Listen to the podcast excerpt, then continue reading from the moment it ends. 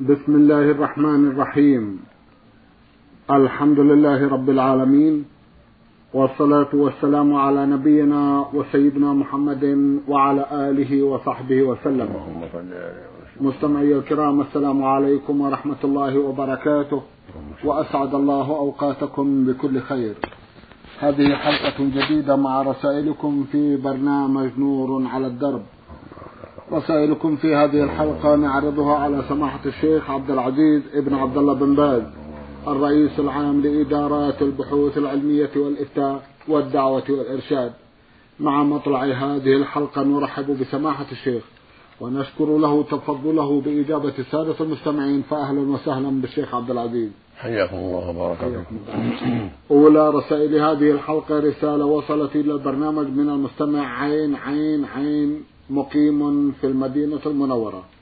أخونا يسأل ويقول أنا كنت في إحدى الدول الشقيقة ونويت أن أطلق زوجتي بدون أي سبب وفي نيتي أن أتزوج امرأة ثانية وبعد ما رجعت إلى البلد لم أطلقها.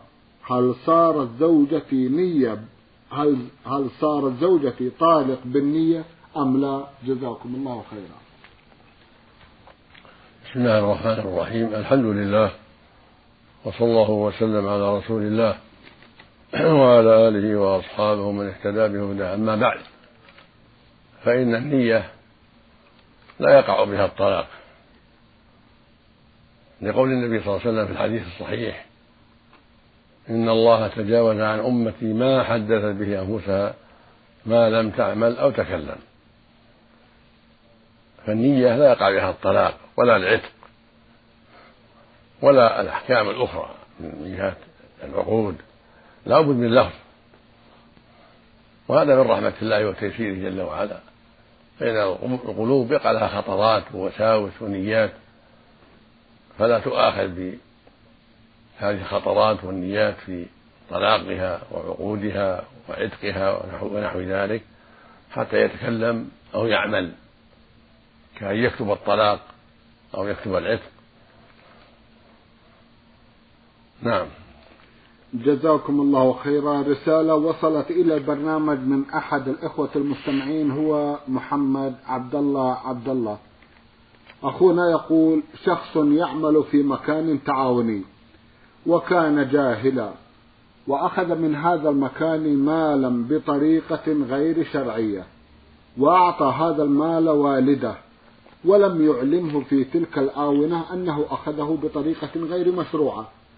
الآن يريد أن يعيد هذا المال لأصحابه علما بأن ذلك المكان التعاوني مقفل الآن وأصحابه تخلوا عنه فماذا يفعل؟ جزاكم الله خيرا. أولا عليه التوبة إلى الله من ذلك عليه التوبة النصوح من هذا العمل السيء. وذلك بالندم على ما مضى منه والعلم الصادق ألا يعود فيه والحرص على التخلص من هذا المال فإن كان يعرف أهل المحل يعطيهم إياه إذا استطاع ذلك فإن لم يستطع ذلك يتصدق به عنهم يدفعه بعض الفقراء بالصدقة عنهم بالنية أما إن استطاع إيصاله إليهم فإنه يوصله إليهم على حسب حصصهم وإن كان لهم رئيس يرجعون إليه. أرسل إلى رئيسهم حتى يوزعه بينهم. المقصود أنه يحرص على إيصاله لأهله بالطريقة التي تمكنه. الله يقول فاتقوا الله ما استطعتم. فإن عجز ولم يستطع صدق به على بعض الفقراء بالنية عنهم عن أصحابه. والله ينفعهم بهذا سبحانه وتعالى. نعم. جزاكم الله خيرا. من المستمع فتح الرحمن من الرياض رسالة يسأل في هذه الرسالة بعض الأسئلة فيقول لنا صندوق خيري لصالح المسجد.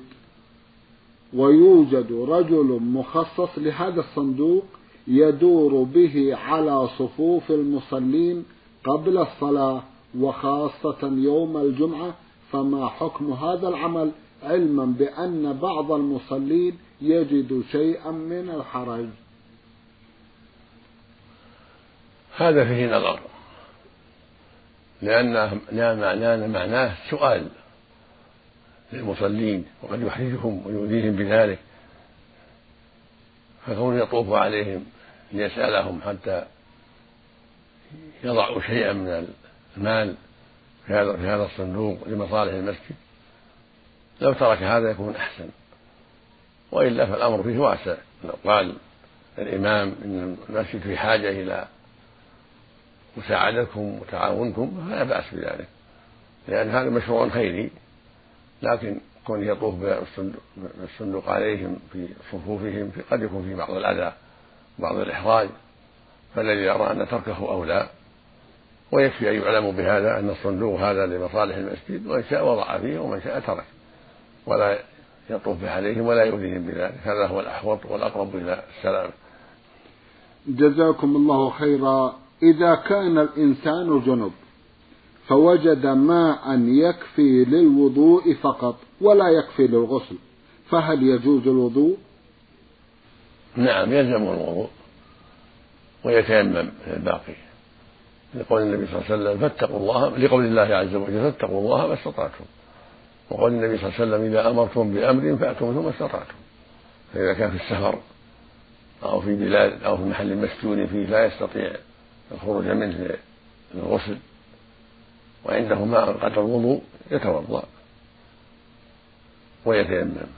وهكذا لو كان في برد شديد وليس عنده ما يدفئ الماء ويخشى من الغسل فإنه يتوضأ إذا استطاع الوضوء ويتيمم كما فعل عمرو بن العاص رضي الله عنه. في بعض أسفاره لما اشتد بهم البرد توضأ وتيمم خوفا من مضرة الماء. المقصود أن الإنسان إذا خاف من مضرة الماء بشدة البرد وليس عنده ما يدفئ به الماء وليس عنده محل أيضا يناسب للغسل فإنه يتيمم ويتوضأ لأنه يقدر على الوضوء. فهكذا الذي ما عنده إلا ماء قليل يستطيع يتوضأ منه يتوضأ ويتيمم لبقية لبقية الغسل. جزاكم الله خيرا.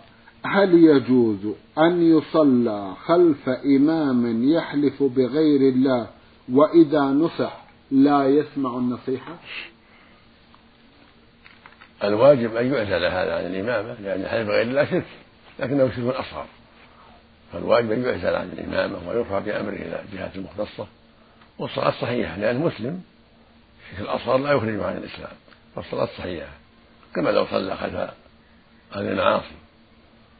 لكن إذا تيسر عزله فالواجب إبعاده إلا أن يتوب ويقلع ويدع هذا الشرك.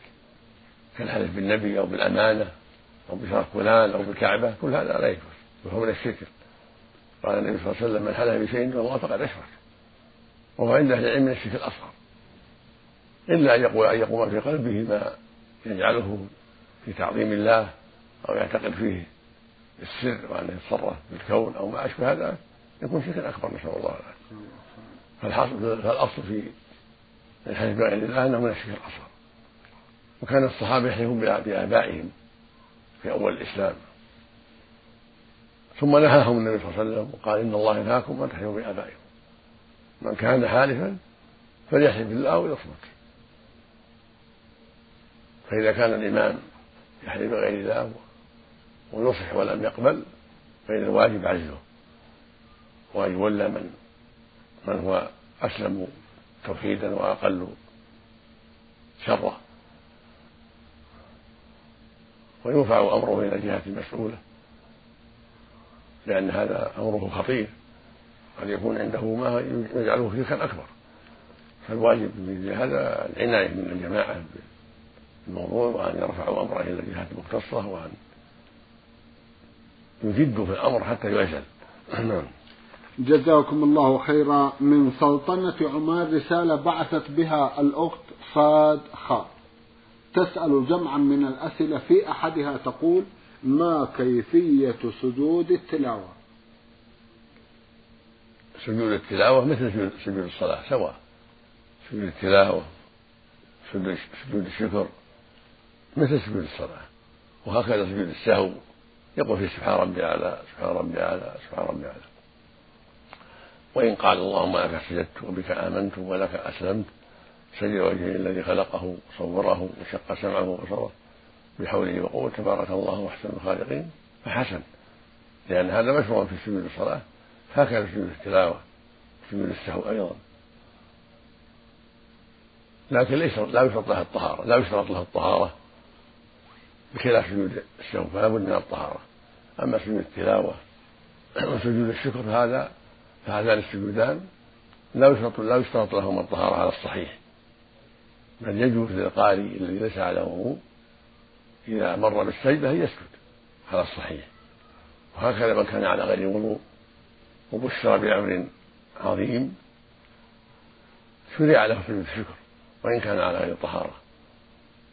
ولما جاء خبر قتل مسيلمة عدو الله إلى أبي بكر الصديق رضي الله عنه سجد لله شكرا رضي الله عنه. فالمقصود أن الشكر سجود الشكر وسجود التلاوة الصحيح لا يشترط لهما الطهارة. بخلاف سجود السهو فإنه لا بد من الطهارة. نعم. جزاكم الله خيرا. تسأل سماحتكم عن حكم مسح الوجه بعد الدعاء. تركه أفضل لأن الأحاديث ضعيفة. الأحاديث مسح الوجه باليدين بعد الدعاء كلها ضعيفة. واستحب بعض أهل العلم فعل ذلك وقال وقال إنها حسنة.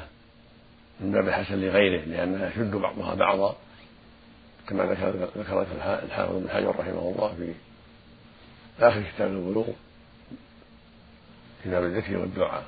المقصود أن الأرجح أنه لا يشرع مسح الوجه باليدين بعد الدعاء لأن الأحاديث الصحيحة ليس فيها مسح وجه بيده عليه الصلاة والسلام. فقد خطب الناس في صلاة الاستسقاء ودعا والناس ينظرون ورفع يديه عليه الصلاة والسلام ولم يمسح بهما وجهه بعد فراغه من دعاء الاستسقاء.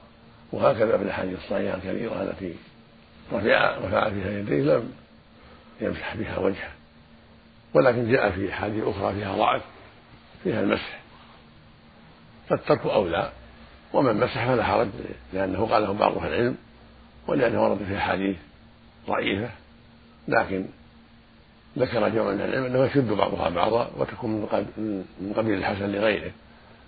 فالأمر فيه واسع إن شاء الله إلا أن الترك أفضل لأن الأحاديث الصحيحة ليس فيها شيء من ذلك. نعم.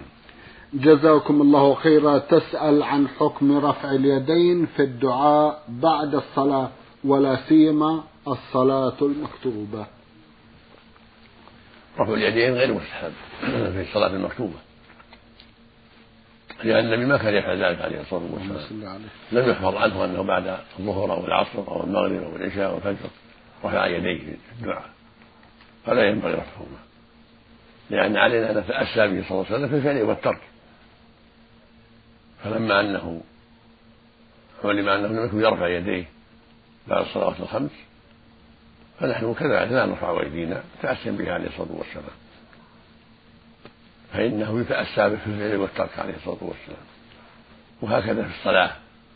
لا نرفع أيدينا في الدعاء بين السجدتين ولا في الدعاء في الشهادة الأخير قبل السلام لأنه عليه السلام لم يرفع يديه عليه الصلاة والسلام. وهكذا في دعاء الخطبة يوم الجمعة أو دعاء الخطبة يوم العيد لا ترفع الأيدي. لأن الرسول لم يرفع عليه الصلاة والسلام في ذلك. لكن في صلاة الاستسقاء في خطبة الاستسقاء ترفع الأيدي لأن الرسول, رفع إذا استسقى الإمام في خطبة الجمعة أو في غيرها إذا استسقى شرع له رفع اليدين في الدعاء كما فعله النبي عليه الصلاة والسلام. وهكذا في الدعوات الأخرى لو دعا حرم عالم دعا في الضحى أو في التهجد دعا ربه ولو من دون صلاة. رفع يديه ودعا له كله طيب الدعاء من أسباب الإجابة في الحديث يقول صلى الله عليه وسلم إن ربكم حي كريم. يرفع يستحي من عبده فرفع يديه إليه أن يردهما صفرا. وحديث لا بأس به. في حديث الرجل الذي دعا في السفر أشعث أغبر يمد يديه إلى السماء يا رب يا رب. ومطعمه حرام ومشربه حرام وملبسه حرام وغذي بالحرام قال النبي صلى الله عليه وسلم أنى يستجاب لذلك. أن يستجاب له لأجل أكله الحرام. ولكن ذكر من أسباب الإجابة رفع اليدين. ولكن منعت الإجابة بسبب تعاطيه الحرام في ملبسه ومشربه ومأكله نسأل الله العافية. فالحاصل أن رفع اليدين في الدعاء من أسباب الإجابة. لكن في المواضع التي رفع فيها النبي صلى الله عليه وسلم أو في المواضع التي لا لا يحفظ فيها رفع ولا ترك هذا يرفع فيها الإنسان يديه إذا دعا. أما بعد الفريضة فلم يحفظ عنه صلى الله عليه وسلم أنه رفع يديه بعد الفرائض الخمس ولا بعد الجمعة. فالسنة لنا ألا نرفع تأسا بها عليه الصلاة والسلام. جزاكم الله خيرا. من أحد الإخوة المستمعين أبناء جمهورية مصر العربية رسالة يسأل فيها ويقول أفيدوني عن مدى صحة هذا الحديث؟ قال رسول الله صلى الله عليه وسلم حديثا معناه إذا حضر طعام العشاء وحضرت صلاة العشاء فابدأوا بالعشاء قبل العشاء. وهل هذا خاص بصلاة العشاء أم يقاس عليه بقية الصلوات؟ جزاكم الله خيرا. الحديث ثابت عن النبي صلى الله عليه وسلم وليس خاصا بالعشاء بالمغرب والعصر وغيرهما. واللفظ الآخر إذا حضر العشاء فابدأوا به قبل أن تصلوا المغرب. الحديث الآخر يقول صلى الله عليه وسلم لا صلاة بحضرة الطعام ولا وهو يدافعه الأخبثان وهذا عام رواه مسلم في الصحيح. فإذا حضر الطعام عند الظهر أو العصر أو المغرب أو العشاء أو الفجر فإن السنة المداعة به لأنه إذا قام وقد حضر الطعام تشوش قلبه ولم يؤدي الصلاة كما ينبغي بسبب التشوش الذي حصل للقلب عند حضور الطعام. فالسنة يبدأ به ويأكل حاجته ثم يصلي. ولو أنه قد أذن المؤذن ولو حضرت الصلاة ولو أقيمت الصلاة. وليس هذا من التساهل بالصلاة ولا من تهوين شأنها لا. بل هذا من تعظيم شأنها. لأنه إذا أتاها وقلبه مشغول لم يخشى فيها كما ينبغي. والله يقول سبحانه قد أفلح المؤمنون الذين هم في صلاتهم خاشعون. لكن إذا أتاها وقد أخذ حاجة من الطعام أتاها وقلبه مقبل وأداها بخشوع وحضور وهذا أنفع له في الدنيا والآخرة وأكمل لصلاته. نعم. جزاكم الله خيرا. من المستمع عماد الدين من السودان رسالة يقول فيها أريد أن أعرف ما حكم الإسلام في إنسان أتى إلى المسجد لكي يصلي مع جماعة ولكنه حينما أتى وجد الجماعة قد انقضت. فما الحكم في ذلك؟ هل يصلي مفردا أم يكون هو ومن يجده في المسجد جماعة أخرى؟ افتونا بارك الله فيكم. إذا حضر الإنسان المسجد والناس قد صلوا وتيسر له وجود الناس يصلي معهم فإنه يصلي جماعة ثانية. هذا هو المشروع. يصلي جماعة ثانية. قد ثبت عنه صلى الله عليه وسلم أنه دخل رجل بعدما صلى الناس فقال صلى الله عليه وسلم من يتصدق على فيصلي معه؟ وفي الحديث الآخر صلاة الرجل مع الرجل أزكى من صلاته وحده. فالمشروع لمن دخل وصلى الناس أن يلتمس من يصلي معه. فإن وجد وإلا شرع لمن حضر أن يقوم بعضهم فيصلي معه حتى يحصل حتى تحصل له الجماعة. للحديث السابق. أما قول بعض العلماء أنه يصلي وحده ويرجع إلى بيته هذا قول ضعيف مرجوح. الصواب أنه يصلي جماعة مع من تيسر. ولو قام بعض الجماعة قد صلوا وصلوا معه نافلة هذا أفضل كما أمر به النبي صلى الله عليه وسلم وأرشد إليه من يصدق على هذا ويصلي معه. نعم. جزاكم الله خيرا. من المستمع عثمان محمد رسالة ضمنها أكثر من خمسة عشر سؤالا. في أحد أسئلته يقول ماذا يفعل المسبوق إذا وجد المصلين في الحالات التالية؟ في السجود مثلا هل يسجد معهم مكبرا أم ينتظر إلى أن يقوموا أو يجلسوا؟ السنة له أن يكبر, تكبيرة الإحرام وهو واقف ثم يسجد معه. يعني لما جاء في بعض الأحاديث إذا أتيتم من فاسجدوا ولا تعدوها شيئا. ولما جاء في حديث أخرى أن السنة للمأموم إذا جاء الإمام على حال أن يصلي مع على حاله التي هو عليها. إن وجده راكعا ركع وإن وجده قائما وقف معه وإن وجده ساجدا سجد. وإن وجده في التحيات جلس معه في التحيات. هذا هو الأفضل. ولو ولو فاتته الركعات كلها ولو في التحيات. بعموم قوله صلى الله عليه وسلم إذا أتيتم الصلاة فامشوا عليكم السكينة فما أدركتم فصلوا وما فاتكم فأتموا. فقول فما أدركتم فصلوا يعم من أدرك الصلاة كلها أو بعض الركعات أو أدرك الإمام وهو في التشهد يعمه الحديث. نعم. جزاكم الله خيرا. ماذا يفعل المسبوق إذا وجد المصلين في الركوع وقد أدرك الركوع لكنه لم يقرأ الفاتحة؟ إذا أدرك الركوع أجزأته الركعة. على الصحيح وهو عليه وهو قول جمهور أهل العلم. لأنه ثبت من حديث أبي بكر الثقفي رضي الله عنه أنه أتى ذات يوم النبي راكع عليه الصلاة والسلام فركع معه. ركعت من الصف ثم دخل في الصف. فلما سلم قال له النبي صلى الله عليه وسلم زادك الله حرصا ولا تعود. ولم يأمره بقضاء الركعة. أخرجه البخاري رحمه الله في الصحيح. وهذا يدل على أن الإنسان إذا فاته القيام أجزأته الركعة بإدراك ركوعها. وسقطت عنه الفاتحة. لأنه معذور لكونه لم يحضر. القيام هذا هو الصواب وعليه الأئمة الأربعة رحمهم الله لحديث أبي بكر هذا. وقال جماعة من العلم إن القراءة على المأموم ليست واجبة قراءة الفاتحة. ونقل هذا عن الجمهور القراءة ليست واجبة ليست واجبة على المأموم قراءة الفاتحة. ولكن الأرجح أنها واجبة عليه بعموم الأحاديث. ومنها قوله صلى الله عليه وسلم لعلكم تقرؤون خلف إمامكم قلنا نعم. قال لا تفعلوا إلا بفاتحة الكتاب فإنه لا صلاة لمن لم يقرأ بها وهو حديث جيد. لكن إذا فاته قيام وأدرك الركوع أجزاه الركوع لحديث أبي بكر المتقدم. وهكذا لو نسي الفاتحة أو جهل حكم يحسب أنه لا حرج عليه فإن ركعته تجزئه. فالقراءة في حق المأموم واجبة تسقط بالنسيان والجهل وبعدم إطاعة القيام. بخلاف قراءة الفاتحة في حق الإمام فإنها ركن لا بد منه وهكذا في حق المنفرد ركن. لا الصلاة بدونها. لقوله صلى الله عليه وسلم لا صلاة لمن لم يقرأ بفاتحة الكتاب. متفق على صحته نعم. جزاكم الله خيرا. ماذا يفعل المسبوق؟ إذا وجد المصلين في, في الجلوس الأخير ومعه آخر هل يجلسان معهم أفضل أم ينتظران ثم يصليان جماعة هما الاثنان؟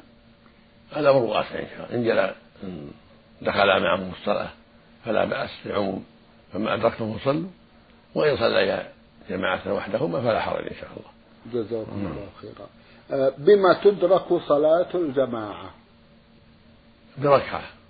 بركعة. كما قال النبي صلى الله عليه وسلم من أدرك ركعة من الصلاة فقد أدرك الصلاة. ومن فاته من فاتته الركعة الأخيرة فاته فضل الجماعة. إلا أن يكون معذورا كأن حرص على أن يحضر ولكن منعه مانع من مرض أو حدث به حادث من في الطريق منعه أو حدث به حادث البول أو الغائط حتى احتاج إلى قضاء حاجته. فإن له فضل الجماعة لأنه معذور له فضل الجماعة وإن فاتته الجماعة. كما في الحديث الصحيح يقول صلى الله عليه وسلم إن العبد إذا مرض أو سافر كتب الله له ما كان يعمل وهو صحيح مقيم. رواه البخاري في الصحيح. يعني بنيته العمل الصالح لولا السفر ولولا المرض. كذلك الحديث الصحيح. يقول صلى الله عليه وسلم في غزوة تبوك إن في المدينة أقواما ما سرتم واديا ولا قطعتم شعبا إلا وهم معكم. وفي الأرض الآخر لا شريكهم في الأجر. قالوا يا رسول وهم في المدينة؟ قال وهم في المدينة. حبسهم العذر. نعم. جزاكم الله خيرا. ماذا يفعل المسبوق إذا وجد المصلين في الجلوس؟ هل يجلس بدون تكبيرة الإحرام ويأتي بها بعد القيام معهم أم ماذا؟ لا يكبر أول وهو واقف تكبيرة الإحرام ثم يجلس. يكبر تكبيرة الإحرام وهو واقف ثم يجلس معهم. نعم. جزاكم الله خيرا. في حالة إدراك المأموم ركعة واحدة من صلاة المغرب فكيف يتم صلاته؟ إذا سلم الإمام يقوم فيأتي بركعة ثم يجلس التشهد الأول. ويصلي على النبي صلى الله عليه وسلم ثم يقوم ويأتي بالركعة الثالثة يقرأ فيها الفاتحة. هذا هو المشهور لأن لأن المغرب فيها تشهد أول بعد الثنتين والتشهد الأخير بعد الثالثة. وتشهده مع الإمام ليس هو التشهد المطلوب منه بل هو تابع إنما جلس آه، متابعة لإمامه بعد الأولى. وإلا فالجلوس اللي في حقه هو بعد الثانية. ولهذا إذا أتى بالثانية يجلس ويأتي بالتشهد الأول. نعم. جزاكم الله خيرا. إذا أدرك ثلاث ركعات في صلاة الظهر أو العصر فكيف يتم صلاته قولا وعملا؟ يكبر مع الإمام يكبر ويصلي ركعة ركعة عيد عيد. يقول إذا أدرك ثلاث ركعات في من صلاة الظهر أو العصر. فكيف يتم صلاته قولا وعملا؟ عليه إذا سلم الإمام أن يقوم فيأتي بالركعة التي بقيت عليه يقرأ فيها الفاتحة فقط هذا هو الأفضل. أما الجلوس مع الإمام ولم يتم صلاته فهو متابعة يقرأ فيه التحيات والصلاة على النبي صلى الله عليه وسلم مع الإمام متابعة له أفضل. ثم يقوم ويأتي بالركعة الثالثة الرابعة التي بقيت عليه يقرأ فيها الفاتحة لأنها الرابعة في حقه. ولو قرأ زيادة ما يضر لكن الأفضل يقرأ الفاتحة. هذا هو الأفضل لأن ثبت عن النبي صلى الله عليه وسلم أنه كان يقرأ في الثالثة والرابعة من صلاة الظهر والعصر بفاتحة الكتاب. وصلاة المغرب والعشاء مثل ذلك يقرأ في الثالثة من المغرب الفاتحة في الثالثة والرابعة من العشاء الفاتحة. ثم يجلس بعد ما يصلي الركعة ويسجد سجدتيها يجلس ويأتي بالتشهد كاملا مع صلاة النبي صلى الله عليه وسلم ومع الدعاء ثم يسلم. نعم. جزاكم الله خيرا. إذا أصابه رعاف بسيط تبلل منه شيء من أنفه ويده هل يواصل الصلاة أم ينصرف؟ نعم إذا كان يسيرا يواصل الصلاة لا ينقض الوضوء. أما إن كثر فالأفضل قطع الصلاة. يعني جمع من العلم يراها يرى ينقض الوضوء فيقطعها ويتنظف ثم أيضا هو ينجسه الدم نجاسة إذا كثر يقطع الصلاة ويغسل ما أصابه أو يبدل ثيابه ثم يعيد الصلاة. نعم. جزاكم الله خيرا. إذا خرج من الصلاة للرعاف الشديد وهو مستقبل القبلة هل يجوز له هل يجوز له بعد انتقائه من الرعاف؟ أن يبني على ما سبق في صلاته؟ لا يعيدها من أولها. يستأنفها من أولها. يتنظف من الرعاف ويتوضأ إذا كان الرعاف كثير يتوضأ أحوط يتوضأ وضوءا جديدا ويستأنفها من أولها. أما كان الرعاف قليل فإنه لا يقطع الصلاة يكملها.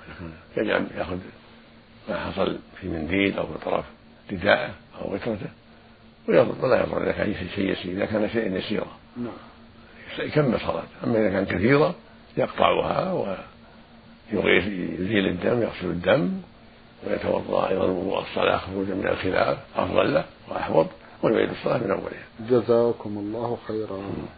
سماحة الشيخ في ختام هذا اللقاء أتوجه لكم بالشكر الجزيل بعد شكر الله سبحانه وتعالى على تفضلكم بإجابة السادة المستمعين وآمل أن يتجدد اللقاء وأنتم على خير. نرجو ذلك مستمعي الكرام كان لقاؤنا في هذه الحلقة مع سماحة الشيخ عبد العزيز ابن عبد الله بن باز الرئيس العام لإدارات البحوث العلمية والإفتاء والدعوة والإرشاد.